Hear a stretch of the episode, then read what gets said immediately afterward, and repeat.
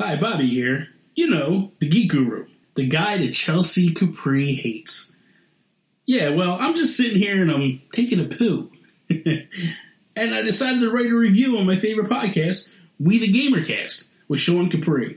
You know, you should listen in as well, and then you should probably write your own review while you're taking a poo. I think Sean would like that.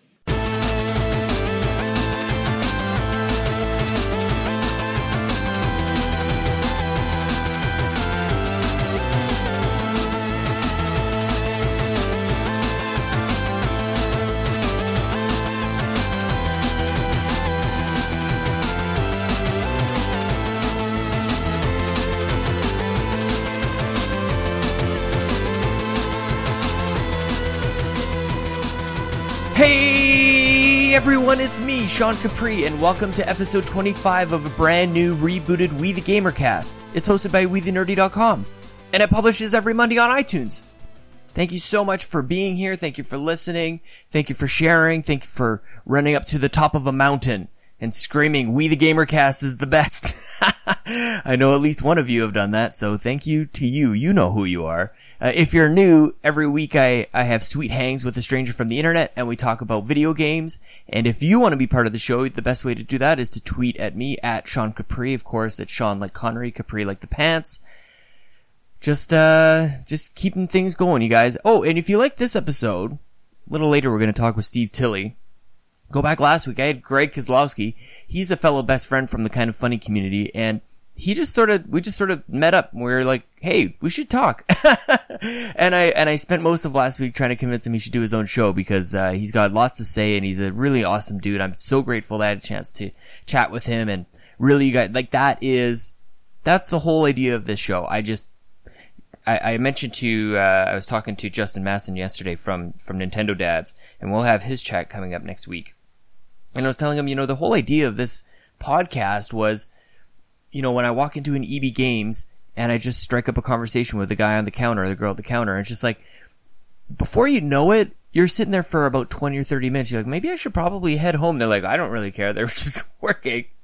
But that's the whole point. It's just, you don't need to be a podcaster, quote unquote, necessarily to, or even a content creator of any sort, to love video games. And that is the whole spirit of the show. So I'm so grateful for last week.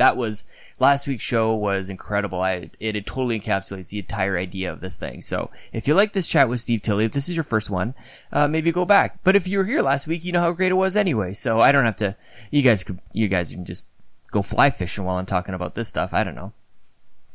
Oh, and come say hi at the We the Nerdy Facebook group. That's where all these episodes go up. I'm always posting there, so you can come leave a comment there.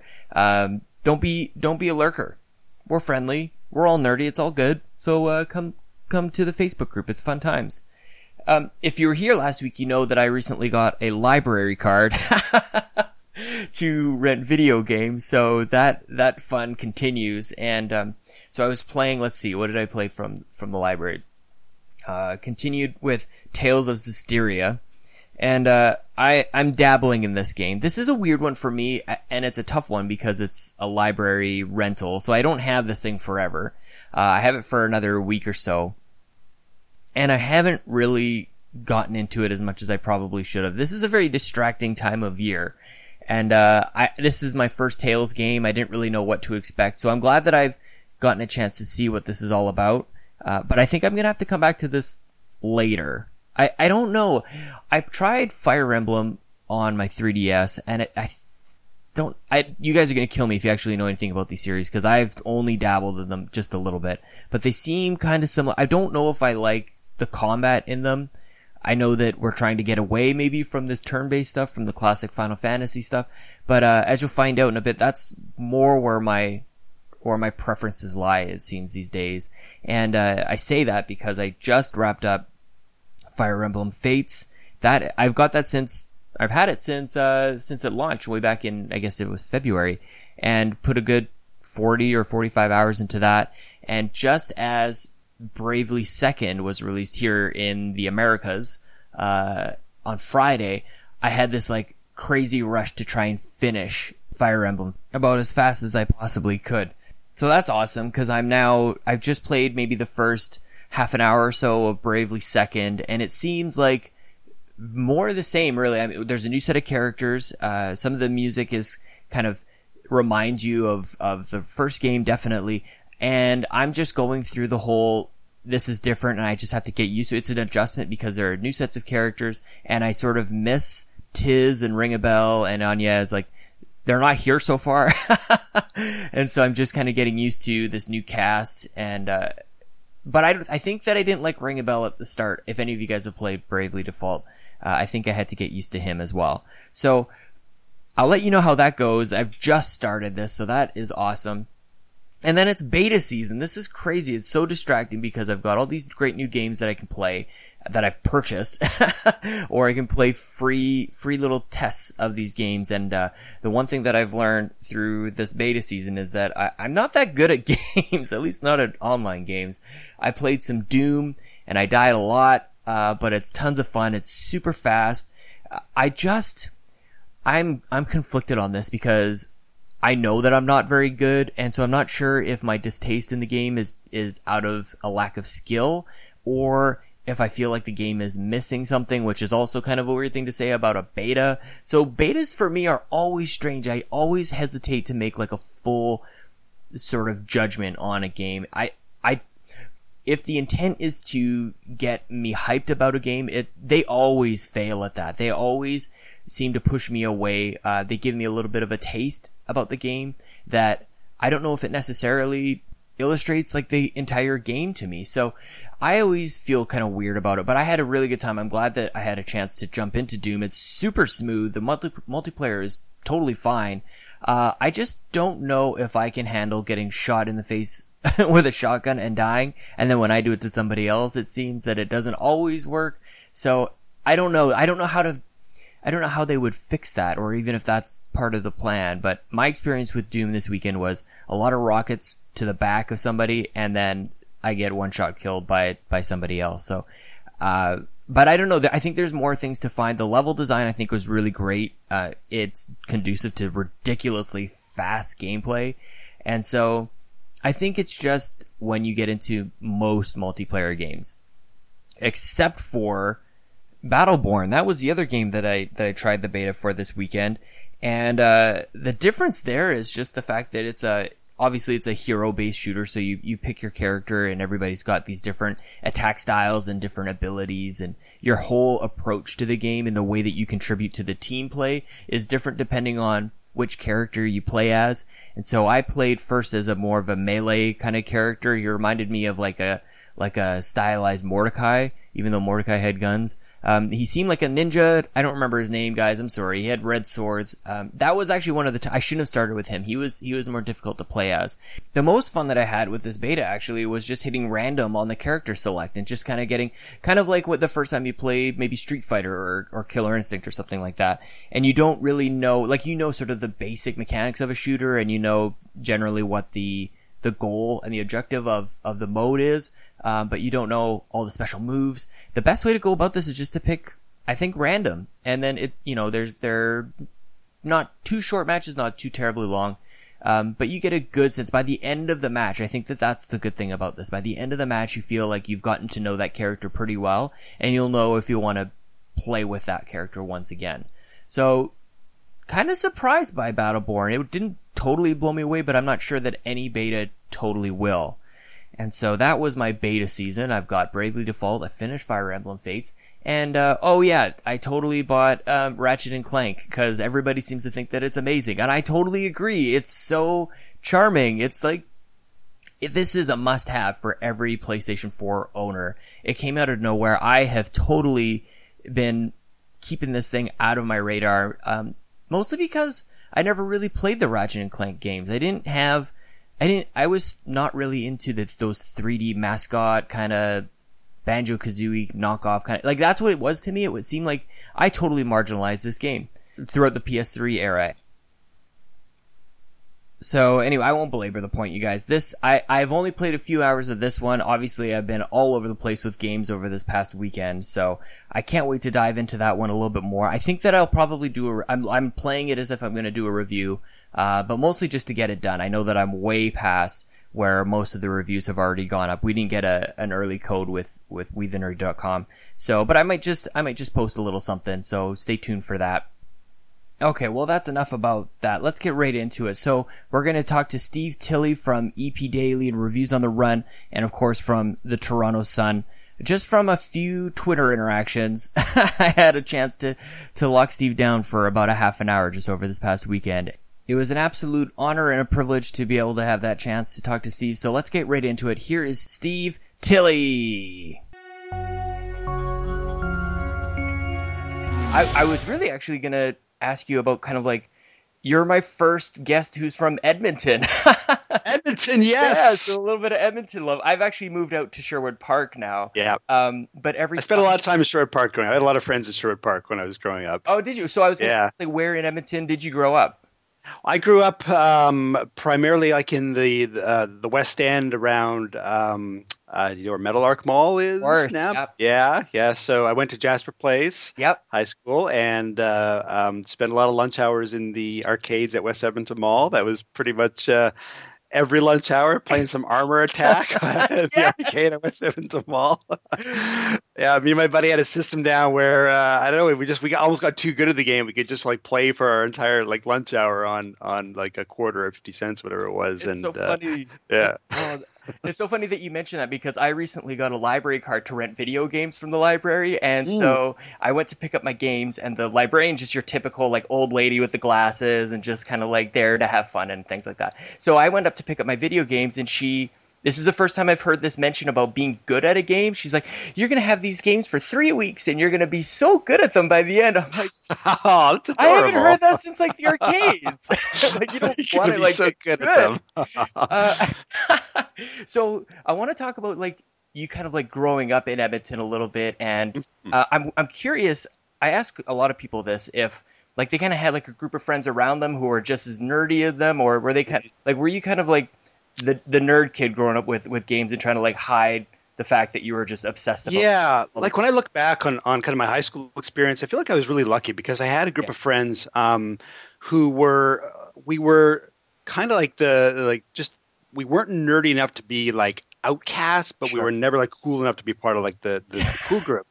But so it's good because like nobody ever picked on us. We never got like teased or anything like that for being nerds. Yeah. But we had a really like a cool group of like a really kind of diverse, weird group of friends. And I played a lot of okay, I'm gonna be dating myself here a bit because when I was in high school, this is like way pre-internet. Okay, like way pre-internet. Like we had like the Commodore 64 was one of my primary scenes, and like it's kind of weird. I went from like I had an Intellivision and an Atari back in the day, and ColecoVision back in the day, and then I kind of skipped over right into kind of the beginnings of PC gaming at the time. Oh, sure, yeah. My friends are really into board games, so we played a lot of the old. I'm not even sure if it's still around, but a company called Avalon Hill used to release these very complex war games that we were into. So we played a lot of like World War II war games, a lot of Starfleet Battles. Oh man, we had epic Starfleet Battles games. I was always the Klingons. The Klingons had the best.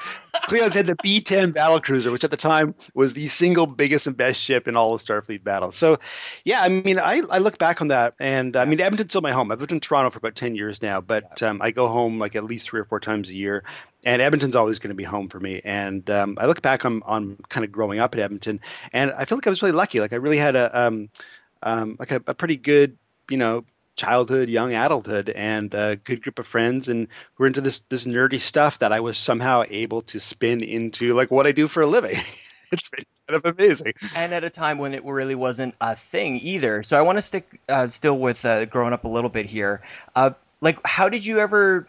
Like, were your parents kind of encouraging you to get into this stuff, or were you just pointing things out in the store going, like, I want that? And, like, I love finding out people's origin stories of, like, when they discover that they're a huge – for me, it was, like, the first time I think I saw an NES – it actually wasn't Mario. It was the Teenage Mutant Ninja Turtles game, and how terrible that was. Yeah. And, like, how none of the characters were from the show or from the cartoon or anything like that. But so for some reason, I was enthralled with manipulating the thing on the TV that I – knew from cartoons that you had absolutely no chance. Yeah. Like, so was it your parents kind of bought you this thing, or were like your was your dad into anything like that, or like what was the? I think the original beginnings, and again, I'm going to sound like I just crawled up from the crypt when I say fun, this. Though. I love it. When I was a young child, my mom went back to university to get her, I think her like a master's of some sort of science discipline. I should know this, but on the weekends I used to go to university with her, and like this is back when they had like computers were kind of a big deal, and in the computer lab they had this old school ancient kind of ASCII text Star Trek game where, and again I'm going to sound so old, I say like some people are going to not even believe this technology existed, but when you made a move on the like on the command line of the screen, it printed out the result on a piece of like dot matrix paper, right?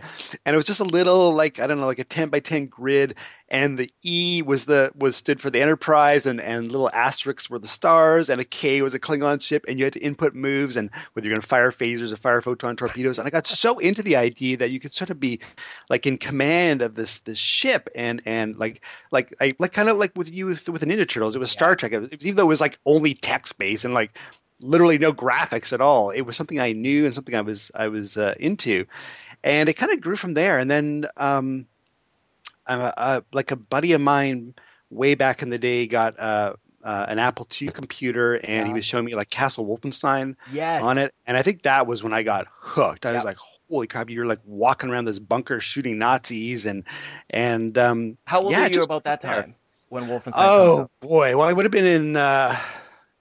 Like I've got to say grade 6 or 7 around there. Yeah, when so I was still pretty young, like for the fact that you're shooting Nazis in the face and stabbing German shepherds.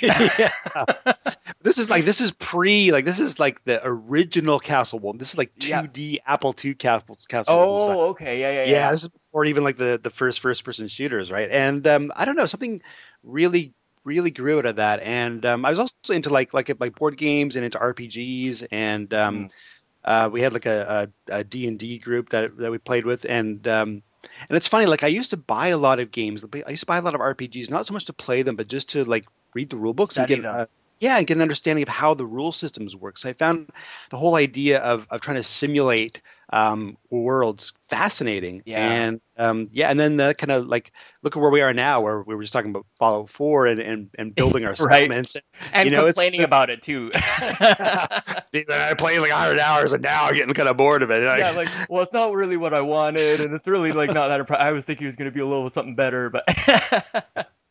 So yeah, that's kind of where my love of kind of like. I guess traditional pen and paper games and video games came from, and it's just. So are you carrying like the rule book for D&D around to school and things like that? I was like... not quite that nerdy. Like I at least I realized there was I wouldn't say shame involved in it, but like in high school or junior high, you don't necessarily want to be. You don't want to. Well, I didn't want to go like full on nerd. I'm the same. And like so, I used to have like. I used to actually take a lot of my Starfleet Battles stuff to school, and me and my friends would like talk about our games. But again, it was like I don't know if it was a simpler time, or I just got lucky, or just Edmonton was like the school I went to were good. But it was weirdly kind of live and let live kind of atmosphere. Like nobody got really ever chastised, and you know there was even kind of a weird mingling back then of like the jocks, like the rich jocks, and like the nerdy kids, like there'd be like some kind of weird crossover and weird friendship. So it was kind of good. It was kind of like I look back and think how lucky I was to kind of grow up during that time and develop a love of gaming during that time. Total. Well, it's funny. So my brother and I will often talk about being lucky. The fact that we grew up on the north side in Edmonton, and we we'll talk about being lucky that we even survived. Yeah, you don't want to venture too far north. Like how far? Like we're getting to like Edmonton nitty gritty here. Yeah. So anybody who's from Edmonton will know. So like. Yeah. Oh man, it didn't get any further north than this. It was like our house and then a field. So a few years ago, a house exploded in North Edmonton. We felt it.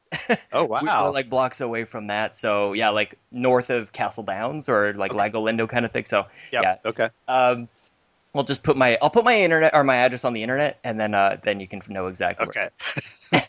So what was the Yeah, growing up on the north side is hilarious. What was the family dynamic for you? Like, were you only child? I actually don't know if you had brothers or sisters. Yeah, I was an only child. My parents got divorced when I was quite young. I guess around when I was four. I want to say I was four. And then my dad remarried when I was seven, and or maybe when I was six, around there. And my dad and my stepmom had a child. So I have a what is technically a half brother, but I never use the term half brother. He's my brother. He's always been my brother. And he was, he's kind of the classic little brother. And he would kind of get interested in the stuff that I was interested in. And I had, again, this is ancient pre-internet days. I had a BBS set up on my own phone line at home. I don't know what that is. Oh, sorry. Sorry, no. Like Grandpa, pull up his rocking chair and explain this to you. Well, back in my day, we had these things called bulletin board systems. Oh, yeah. Basically, you would call into a computer and post messages. It was like very kind of pre-internet chat room or pre-internet forums, I guess. It would be the modern counterpart. So, yeah, I had a BBS set up, and it was a weirdly popular one for Edmonton. And yeah, my brother would come in my room, and he'd go through my stuff. He'd, look at my games and mess around on my computer, and I'd yell at him. And it's kind of funny because we went through the typical thing where when I got into my teens and I was, trying to have a social life and stuff like that. And he was a little bit younger, and he'd be like the bratty little brother. But now today we're like best of friends. And cool. Anytime I come home, he lives in St. Albert, which you will know. Oh, awesome. Anytime I come home, we like play, Blood Bowl, or we play games together. Yeah. So, that was kind of my thing. I was an only child till I was about seven. And then I had a brother, and, Show him the ways. I don't know. Maybe I kind of influenced his. Like he went on to become a much cooler guy than I am. I can happily admit that my brother is way cooler than I am. But he sort of went through his own nerdy phase, kind of being, I think, influenced or inspired by the type of stuff that I was into. Yeah. Okay. So as soon as I was stuck on BB-8 for some reason, BBS, I totally remember, and I actually remember referring to it as the internet. Like I don't, but it obviously wasn't the internet. That's such a funny thing to be. Yeah, it's pre-internet. Like we had like multi-line chat systems, like very very early stuff before you before CompuServe, before AOL. Yes. This was basically you would get the local computer paper, and there'd be a list of phone numbers you dial into with your 300 baud or 1200 baud modem, mm-hmm. and just like read messages and post messages and send like email back before email was really a thing. And yeah, it was like this really kind of prehistoric version of the internet, but it's also how I met a lot of people and how I made a lot of friends with that scene. Like there was a really great kind of community of people. And it's kind of like you know, how you meet people online now, but it was, way more innocent back then. It was way more of a hobbyist community, I guess. And, because there was this thing about it, just like, can we all make this work? Like, it was almost like we're in this together. Let's try and make this technology a thing, or the fact that it was almost like an exclusive thing too, right? Because you were the only one who could actually understand how it all fit together. Yeah, so it's kind of that whole clicky thing. But it was good. It was like I said, I met a lot of friends that way, and it was a great way to socialize before anything like Facebook or anything like that came along. It was, it was kind of fun. It was cool. I actually downloaded, I think it was probably a 60 or 70 page strategy guide, just an all-text strategy guide for Warcraft 2. Actually, I don't even know if it was Warcraft 2, but maybe Warcraft 1. But yeah, just I dialed this thing up. And it was one of those, like, there was those dot matrix printers, so it's going line by line. And you could always tell when somebody was doing something that they probably shouldn't be in our house anyways, because nobody's printing more than two pages, because we're definitely not, like, we should be using the computer for, like, schooling and, like, doing, like, book reports and things like that. And nobody's writing a 70-page book report in our house. That's how I convinced my parents to help me buy my first computer. I was like, oh, I'm going to do all my homework on it. I'm going to do like word processing. I was just playing games, man. I was playing like Transylvania and, Castle Wolfenstein, all the early Apple computer games. But I think it helped me develop. It helped me develop a familiarity with technology before it was necessarily like a really mainstream part of culture. And it helped me keep my nerd fires burning through my young adulthood. It was the best. It was like that Trojan horse of getting that computer in the house, and it was for one thing, but you're totally you spend a couple of minutes like, okay, and I'm done, and I'm going to go play something else. I'm curious if there's any time in your life where like you kind of stepped away from gaming, like especially for me, like going into when I went to high school, I went to Archbishop MacDonald actually. So it was kind of close to, I went from Northside to the West End. And right by Ross Shep. Right, right. And when I left junior high, I kind of didn't want to jump into high school and go like, I don't want to be that nerd kind of guy. I kind of had like a clean start, so I kind of like separated that thing, which is so weird. But and like if I were to, you know, if you're to go back and tell yourself anything, like that's just so not worth it. And the fact is, everybody else is pretending that they don't like games too. Everybody else has a GameCube at home. They've all got all these like PlayStations and things at home too. So I'm curious if there's ever a time in your life where you kind of like stepped away from gaming, or you just kind of thought like maybe this isn't for me anymore. Yeah, I definitely did for a while. I think like when I was in college, especially when I was in journalism school, it was busy. I mean, school gets busy, and very few of my friends were into the same kind of stuff. I didn't have really any friends who were into to games and stuff like that. So there was a period, probably post high school for a good 3 or 4 years when I kind of moved away from it, and then I think after I started working again and then started making my own money and was kind of like living on my own and setting my own rules, I kind of got back into it, and I kind of I got actually way later I got an SNES like years after it had been out. Oh, awesome. I kind of went back and kind of got caught up on that side. And then was that the gap for you then? Was the Super Nintendo era? And I kind of skipped over the early Nintendo era. It's kind of weird. I was more into, again, like the very burgeoning PC side of gaming back then, on like the old Apple and the old Commodore computers, and I sort of missed the beginning of the true console revolution. So I kind of went back and revisited SNES afterwards, and then it kind of all snowballed from there. And I got more into PC gaming. I kind of didn't get back into console gaming until probably around the Dreamcast era, I believe, right now, like around 1999, I guess that was. Yeah. And then from then on, it's kind of like the two sides merge. So now, like, I have a good gaming PC and I have all the consoles. And again, it kind of blends into my job too. Like I lucked into the best career that I could imagine. You know, going. Starting out as a general news reporter and then working through various areas of news reporting into entertainment reporting, and at the same time managing to convince my editors that covering video games was actually a thing that could be done. And so I was able to kind of blend my passions and my hobbies into my job, and it's worked out pretty well so far. No kidding. So was it a matter of there just wasn't anybody else doing it and you're kind of like, well, there's a gap here that we can cover, or was there sort of like some traction coming from somewhere else where video games are starting to get a little bit of coverage? Yeah, I mean, I had editors who were sort of aware that gaming existed, but I honestly, it was kind of a selfish thing. I wanted to have an excuse to write about games and have an excuse to, like, work games in my job. So way back from the beginning, it was strictly kind of a sideline thing to whatever else I was doing. And then I managed to kind of convince. I started out the Edmonton Sun before I came to the Toronto Sun. I managed to convince my editors in Edmonton, and then the editors in Toronto as well, my old editors in the entertainment section out here, that games could be something that would be covered like television or like movies and like everything else in the entertainment section. Like, we've never put gaming in, at least in print, we've never put gaming into kind of like the tech section. Right. It's always been part of entertainment. And so I managed to convince them that this was a thing. And it was... I think, again, it was kind of born out of a selfish desire to be able to write about this stuff. But then as people caught up and there was more mainstream attention paid to games, it made us look like we were like way ahead of the curve. All of a sudden, it's like, we put Halo on the front of our entertainment cover several times, actually. Oh, wow. And now that looks like we were just like really knew what was up, beating the trends. Yeah, because I guess right before, like just the moment before Halo comes out, nobody knows that this thing is going to be, not even Microsoft knew that this thing was going to be enormous right before that. So I'm curious about what kind of support you got from the papers when this was a new thing. Like, were they providing you with games, or are you still kind of like buying games on your own and providing your experience with them? Like, I think anybody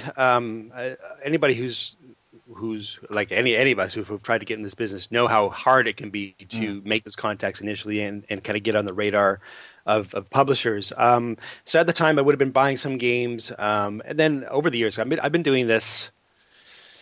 I mean, I'm trying to think how long I've been like sort of professionally covering games. At least 15 years now, I guess. If we think back to when I first started like writing about games or covering games as part of my job, it's been at least 15 years now. And back at the beginning, nobody knew who this newspaper chain was, especially being in Canada. It's hard too, because so many of the publishers are US based.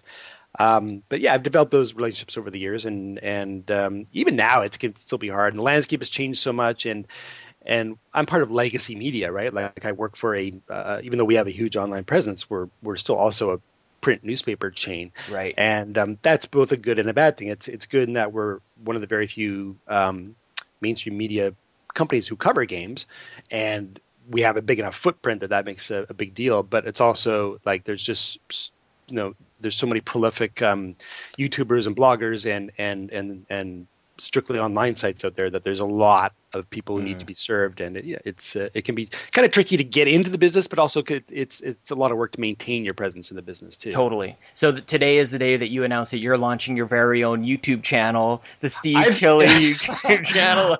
I've thought about it. I don't think I have necessarily the personality to be a good YouTuber, and I've seen a lot of really greatly produced like Let's Plays and stuff that just don't get traction. They get 5,000 views maybe, and I see a lot of work going into these videos. So I know it's PewDiePie, people like him kind of got into it at a good time, like 5 years ago or whenever, when it was still a relatively new thing. But now everybody sees how there's all these really prolific YouTubers, and I think a lot of people are thinking, oh yeah, well I'm going to become a YouTube star too. But there's just so much competition. It's just so thick with people doing it, and some really talented people too. So I don't think that's necessarily an arena that I can wade into successfully. Oh, so okay. So no YouTube channel for today. That's okay. This is great because I get to do this sort of just for fun. I met up with a guy and we've doing this site, and it's just kind of like, let's just see what the heck we can do with this. And it was actually on a Vic's basement where he's just like, just do it for fun. Don't even think about like any of the rest. And I've totally taken that advice to heart, and just having an absolute blast doing this. And so I just wanted to a couple more things before I let you go here. You kind of mentioned growing up with games, but I see you covering kind of the full spectrum of entertainment, tech, and games. Like, where do you see yourself going in the next few years? Like, where is your heart with games? And you don't have to just say that because we're talking about games today. No, I mean, if there was some way to do a lot of phone reviews and a lot of different tech stuff. So yeah, I'm just curious about that. Well, my time in Toronto, when I first came to Toronto, I came into an entertainment role. Then I spent about 3 years as a tech reporter. They created this position and slotted me into it, and that was cool. And then they said, actually, we're not going to have this position anymore. We're going to put you back in entertainment. I'm like, all right, whatever, But I mean, if there was some way to do what I do full time, like being a full time games writer, I would do that in a heartbeat. But also, I love superhero movies. I love sci-fi. I love a whole spectrum of genre entertainment. I love, Game of Thrones. That's everybody loves Game of Thrones. But I like that's kind of my jam. And somehow I've sort of been able to get to, again, purely by luck. This had nothing to do with anything with me. I just kind of so Canadian, by the way. I just feel like I just lucked into one step after another, and now I've reached a point where I get to cover games as part of my job. I write like a gaming feature or review for the Sun or for the Post Media. We're part of Post Media now, for the Post Media papers each week. And then, of course, I did Reviews on the Run, Electric Playground for the 5 or 6 years.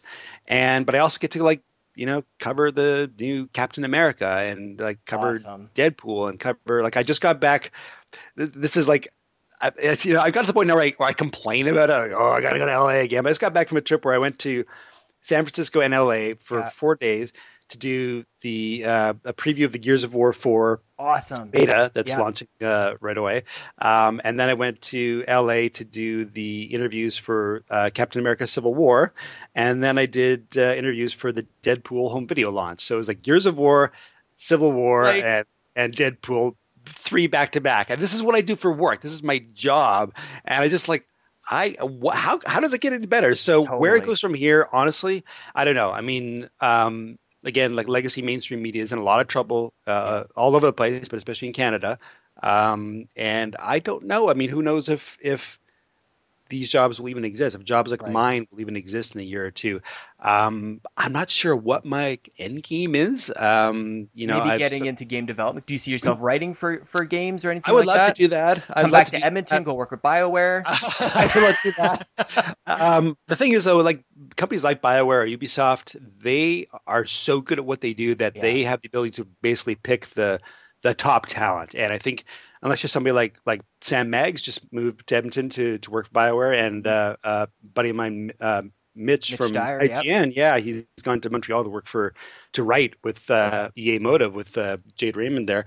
So there are people in the biz who do that, but you have to be ferociously talented, and it doesn't help to have I remember one time I was looking at a BioWare writing job, and they said submit the last 3 novels you've written. Lord! Okay, well that's the bar we're aiming at here. It's my first novel right now.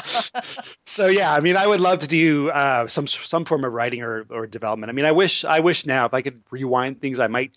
I don't have an aptitude for math, unfortunately, but if I applied myself and got into coding and design, I have no artistic talents either, so I can't do anything art-based. So I would love to get into games, but my skill set is so limited for what I could do in games, I'm not sure if it's really realistic. Well, We'll see. I think you're being a little bit too humble. I think that there's probably a little bit of artistic talent there. So I'll leave you on this. I'm curious if what have you been playing, and if you have a game of the year so far this year that you're kind of this is the thing to beat. Oh boy. So far this year, I'm trying to think what I'm. It didn't come out this year, but I'm still hopelessly addicted to Rocket League. Just a beautifully designed game. It's one of those games where I cannot even think about how many hours I put in this game, but it's one of those games that you feel yourself still getting better at the longer you play. On PlayStation you're playing, or have you kind of moved to the other? Actually, I've dabbled on both the Xbox One and the Steam versions, but most of my friends are on PS4. So Rocket League, what I'm playing right now is I've got the HTC Vive, the VR headset. Oh, yes.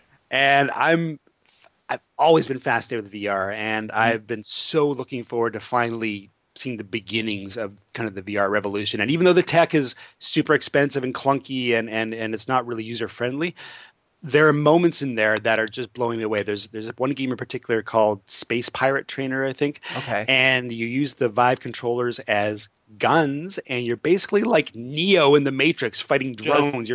You're moving around, dodging bullets, and like two-hand firing your guns, and you can flick one of the guns into a shield and ricochet their shots back at them, and it's awesome. It's the simplest game, and if you're playing it on a 2D screen with a controller, it would be kind of boring. It would just There's nothing innovative about it. But when you're moving around a space, I have to push all my furniture out of my living room to make this work.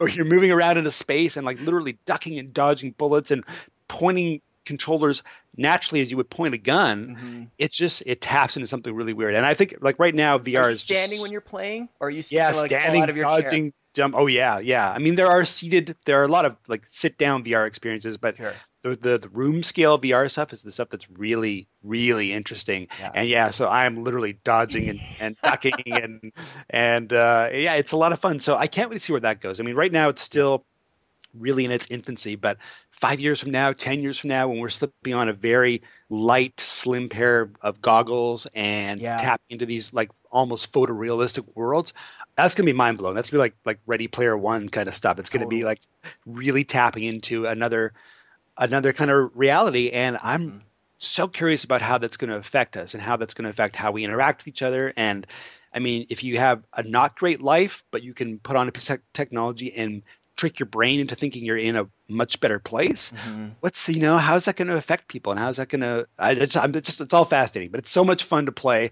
And so right now I'm playing this dumb little space pirates shooting game, and I can't get enough of it. I love it. I'm just picturing people in a row. If you had a multiplayer game, and everybody's got their masks on, and they're just bumping into each other, but because you lose all inhibition, you're just kind of I guess I'm in this world, and I guess that I'm. Yeah, I think I'm moving really cool, but I'm not athletic at all.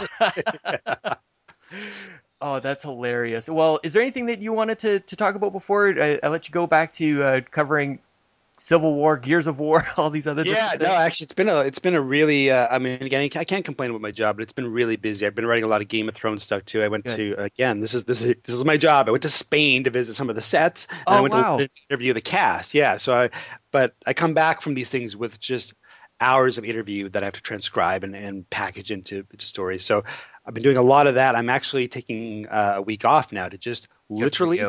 I hope my boss doesn't hear this because I told him I might be going out of town. But I'm just going to literally stay at home and like get caught up and play some Fallout and play, believe it or not, things like Minecraft. Like I love just whiling away hours of Minecraft. And I just picked up Dark Souls 3. I'm like on the other end of the spectrum. I know. It's like Dark Souls. Gentle, happy Minecraft to getting my butt kicked in Dark Souls 3. But yeah, I'm just looking forward to kind of taking some really chill time to just spend my days like reading and gaming and and walking around. Like I feel like I've lived in Toronto for 10 years and yet I don't really get enough time to get out and explore the city. So that's what I'm looking forward to doing. But beyond, that's the near term, the far term, who knows? We're an industry in flux, but gaming is becoming so big. Mm-hmm. It's I'm not sure where things are going to go, but I'm looking forward to seeing what the destination is there. Awesome. Well, thank you so much for taking the time to talk to me. This has been awesome. Oh, Sean, thanks. It's been awesome, and I hope we can do it again sometime.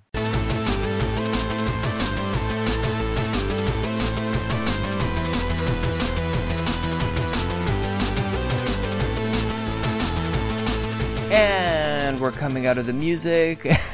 It's fading out, and we're going into the nice little outro here. Thank you so much, Steve, for taking the time out of your day and your hugely busy schedule.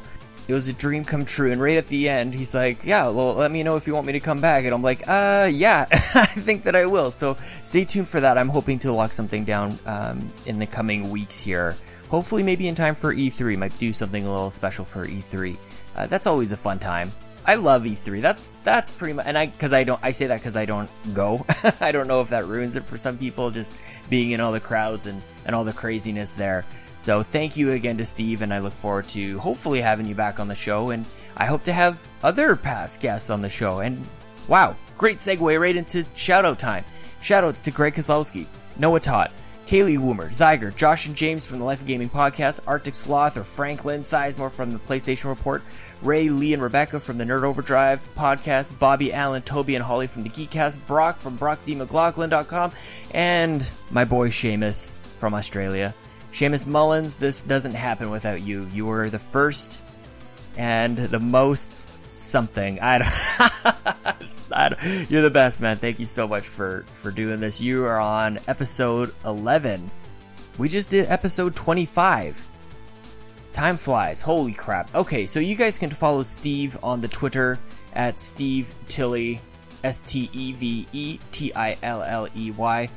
And we'll finish up here, guys. Thank you so much for being here. Thank you for listening. And if you like what's happening with this podcast, a rating would be huge. A written review would be even better. But hitting the subscribe, telling a friend, tweeting about it, letting me know that you even like the show. Just tweet at me at Sean Capri. That's Sean like Connery and Capri like the pants. And you can email me too at We The Gamer Cast at WeTheNerdy.com. I love all the feedback. It pretty much gets me up out of bed every day. Oh, and I should probably also say WeTheNerdy.com hosts this beautiful podcast, so be sure to go there each and every day for video game reviews and opinion pieces and a whole bunch of comic book stuff.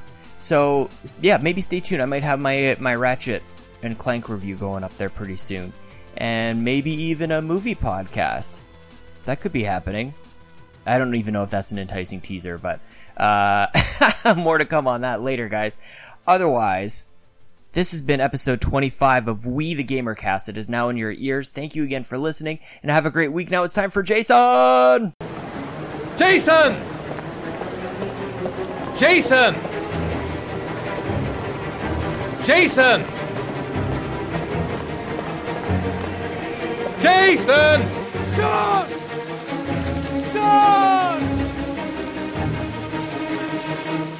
Sean! Sean, where are you? Jason! Jason! Jason! Sean! Sean! Sean! Sean! Jason! Jason! Jason! Jason! Jason!